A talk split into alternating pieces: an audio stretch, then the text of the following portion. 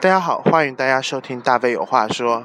这期呢，我们聊一个问题，就是你发现自己变了吗？这是一个很令人尴尬，或者是很令人恍惚的问题吧？你我变了吗？我怎么不知道？但是你真的知道自己是否变了吗？有这样的一种情况，就是。比如有小孩的人会发现，我每天看着我自己家的小孩，每天看着他，然后就不会觉得他有太大的变化。直到有一天邻居提醒你说：“哎，你们家小孩怎么最近长大了，或者是最近又长高了？”才猛然发现，哦，对哦，他变了。就是我们每一天和自己打交道，我们自己是处在一个无限渐变的过程，所以我们往往会发现不了自己的变化。直到某一个时刻，你突然有一种触动的时候，你可能发现哦，突然发现我老了。突然在某个阳光的午后，你看到，嗯，自己无意中拔下自己一根头发，一发现它是白发，才知道哦，可能我到了年纪了。或者还以为自己小青年儿的时候去打球啊，或者什么，突然猛的一下手折，手就就那样就就折了，或者是就受伤了，你才发现哦。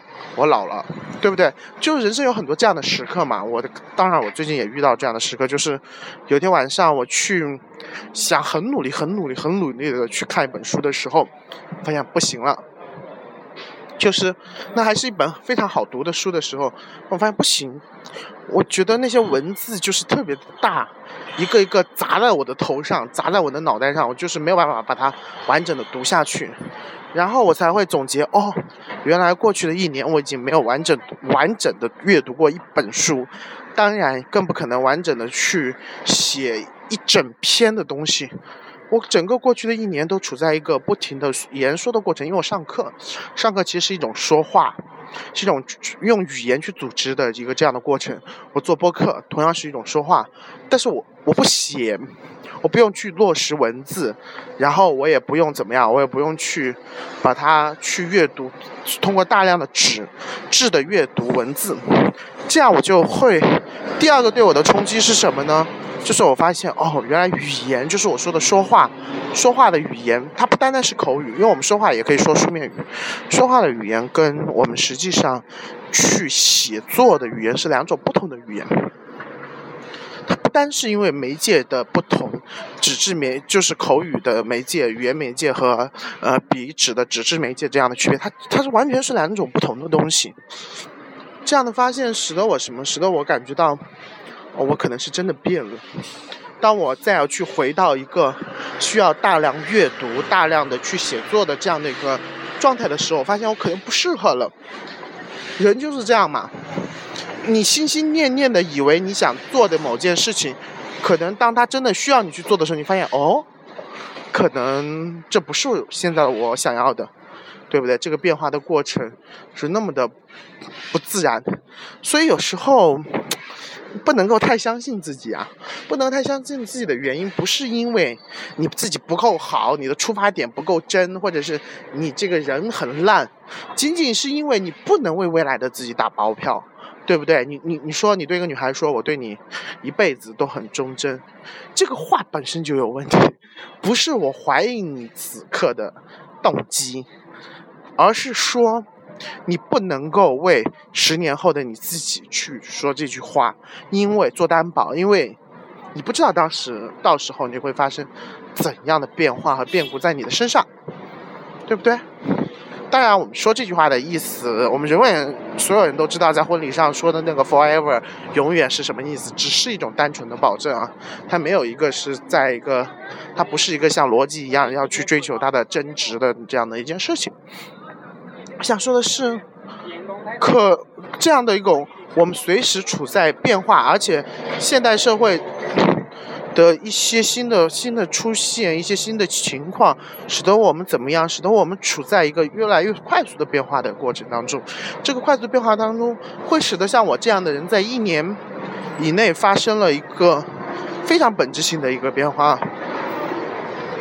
在这样的一个社会里面，我们需要调整的是自己的心态，就是你不能够再把天长地久、嗯永恒、永远这样的词拿出来用了，这样的词成了一种反讽。永恒只在瞬间的时候才有意义。现在社会像本雅明他们告诉我们的是什么？告诉我们的不是说永。当他在用“永恒”这个词的时候，他告诉我们的不是永恒是从现在、过去到未、过去、现在、未来一个永远的一个时间线，而是说我们把原来我们理解社会的过去、现在、未来这样的一个连贯的历史线给剪断，剪断到每一刻、每一个当下的瞬间就是永恒。永恒自身发生了变化，永恒从单数变成了复数，永恒成了无数个。涌现的现在的瞬间，但是你有没有想过，这样就面临了一个问题，就是永恒本身就贬值了，对不对？永恒本身不值钱了，因为以前我们讨论永恒，或者我们讨论接近永恒的时候，我们在我们在心里心心念念的其实是想的是一个永恒，是一个带着光的价值，是一个跌不破的价值。但是现在我们变成了一个瞬间、瞬间、瞬间、瞬间的一个世界。它贬值了。问题最严重的是，我们会发现哦，最后发现，那一个过去、现在、未来的一个长时间线的永恒，真的是不存在的。起码对人来说是真的不存在的，对吧？或者对我们的世界，其实是，嗯，对我们人类社会的世界，其实没那么重要。那个瞬间的永恒，对我们来说是重要的。因为我们只活一次，当然这跟我们基本的价值观念发生改变，认为我们只活一次，当然是有关系。我们只活一次，所以现在的这个瞬间永恒对我们反而起了一个作用。我们发现它是它才是对的，所以谁说享乐之心没有自己的一个道理呢？这样，当然它会有许多这样的一个时间观念的变化，会有许多问题，它所带来很多问题，就是以前我们很多种说话的方式、思维的方式，可能从根本上跟我们这个时代发生了一种脱节，或者发生了一种根本性的一种冲突。就是当我当我们再去做某种保障，再去认为自己多么独立，我是一个什么什么样的人时，你得小心，你会变，你的每一个瞬间。都有可能是永恒的不一样，而且许多人正在努力的把每个瞬间过得不一样，所以他们会现在最容易在年轻人上出现这种事情。你再让他做一个国企的或者很好的工很很稳定的工作，他会突然真正有本事的人会突然跳跳出来跟你说：“我不想过一个一眼看到死的人生。”一眼看到死的人生有错吗？没有错，错的是年轻人的脑子，对不对？